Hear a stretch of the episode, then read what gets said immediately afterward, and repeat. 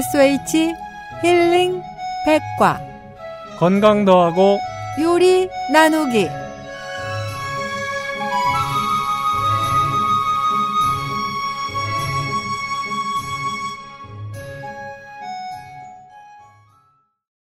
청취자 여러분 안녕하세요. 올 겨울에는 제법 춥고 길 것이라는 예보가 있는 가운데 첫눈치고는 제법 굵은 눈이 내렸던 한 주였습니다. 김장도 거의 다 마무리가 됐을 것 같죠? 네. 네, 그래서 어, 김장하면 생각나는 게 무가 또 특별히 생각이 나요. 그렇죠. 예, 저 어린 적에 예, 예. 어, 그때 당시는 그 먹을 것이 사실 부족했거든요, 많이. 네. 근데 이제 들녘에 이제 밭에 가면 아주 가을 무가요. 파란 무청이 그 땅 속에 뚫고 올라와서 싱그러운 그런 네. 무가 이게 올라와 있어요. 예. 배고플 때는 정말 하나씩 뽑아 먹기도 하고 그랬던 기억이 납니다. 네.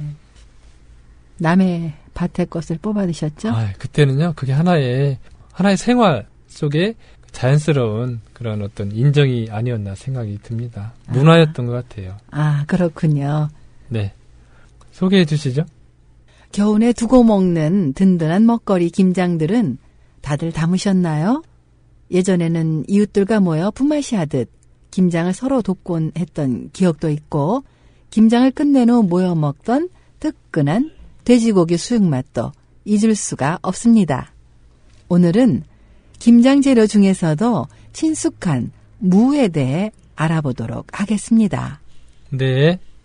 무는 십자화과에 속하는 풀의 뿌리를 말하는 것으로 우리나라에서는 배추, 고추와 더불어 3대 채소에 속합니다.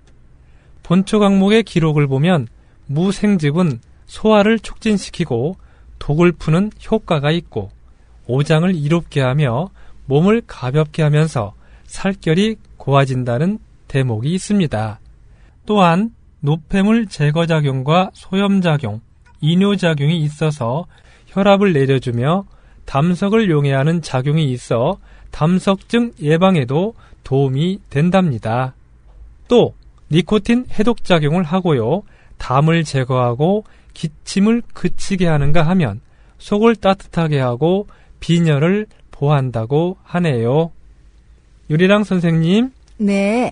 다량의 효소 성분 외에 비타민 C, D 같은 영양소를 함유하고 있습니다. 매일 쉽게 접할 수 있는 무의 효능 정말 많습니다. 반찬으로 먹는 것 외에 무즙을 내서 먹는 방법도 있고 무엿도 만들어 먹고 또 무말랭이를 만들어 먹으면 더욱 풍부한 영양소가 첨가되는 정말 흔하면서도 쉽게 구할 수 있어 더없이 좋은 겨울철 식품이랍니다. 무 먹고 트림하지 않으면 인삼보다 낫다는 속담이 있는데요.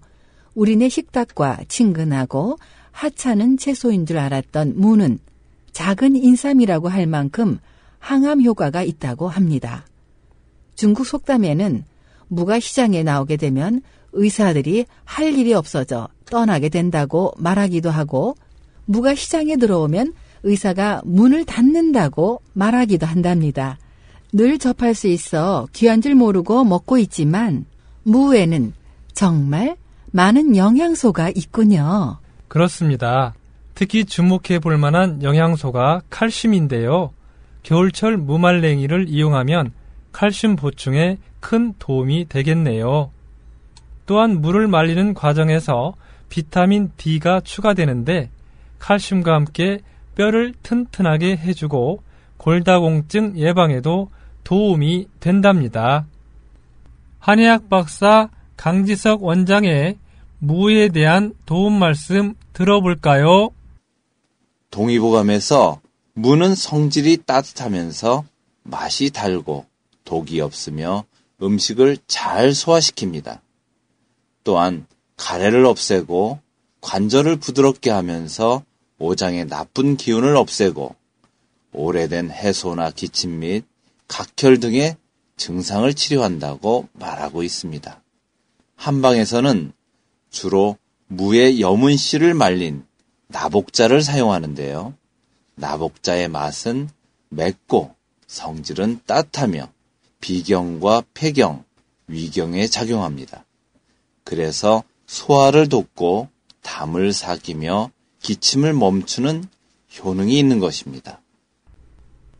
오늘은 영양도 많고 소화도 잘 되고 또 만들기 쉬운 무 톳밥 만들어 볼게요. 뭐니 뭐니 해도 무는 찬바람을 쏘인 가을 무가 달큰하니 또 다른 맛이 있습니다. 요리랑 선생님, 재료와 조리법 소개해 주시죠. 네. 그럼 재료 알아보겠습니다. 쌀에 찹쌀 한 움큼 섞어 2인분 준비하시고요. 톳은 50g, 무는 3분의 1개 준비하시면 되겠습니다. 만드는 법은요. 준비한 쌀을 잘 씻어서 평소 밥물보다 조금 적게 준비해서 불려 놓습니다. 톳은 잘 씻어 끓는 물에 살짝 데쳐 놓고 무는 가늘게 채를 쳐 놓습니다. 불린 쌀에 준비한 무와 톳을 올려놓고 일반 밥솥의 경우는 한 소끔 끓고 나면 약한 불에 뜸을 들이면 됩니다. 어려운 것이 하나도 없지요. 전기밥솥의 경우는 취사 버튼만 누르시면 됩니다. 참 쉽네요. 톳에 톡톡 튀는 맛과 무의 달큰한 맛이 어우러져 가을의 정취를 맛볼 수 있습니다. 기대되시지요? 네. 양념장을 만들어서 얹어서 비벼 드시면 됩니다. 아, 쉽고도 간편하네요. 네. 여기 잠깐 팁! 늦가을 김장무를 말린 무말랭이에는 생무와 다른 영양소가 있답니다. 90% 이상이 수분인 생무와는 달리 무말랭이는 말리는 과정에서 공기 중에 많은 미네랄과 결합하여 화학 반응을 일으키기 때문이라네요. 생무보다 무말랭이는 15배가량의 칼슘이 12배의 단백질이 10배의 비타민 B2가 15배의 니아신 그리고 비타민 C까지도 다소 늘어난답니다. 생무 자체도 소화효소와 여러 가지 많은 영양소가 있는 채소인데 이 물을 말렸을 때는 그야말로 농축된 천연의 영양소를 가진 식품으로 거듭나네요. 정말 선조들의 겨울을 나는 뛰어난 지혜를 볼 수 있는 식품, 무말랭이입니다.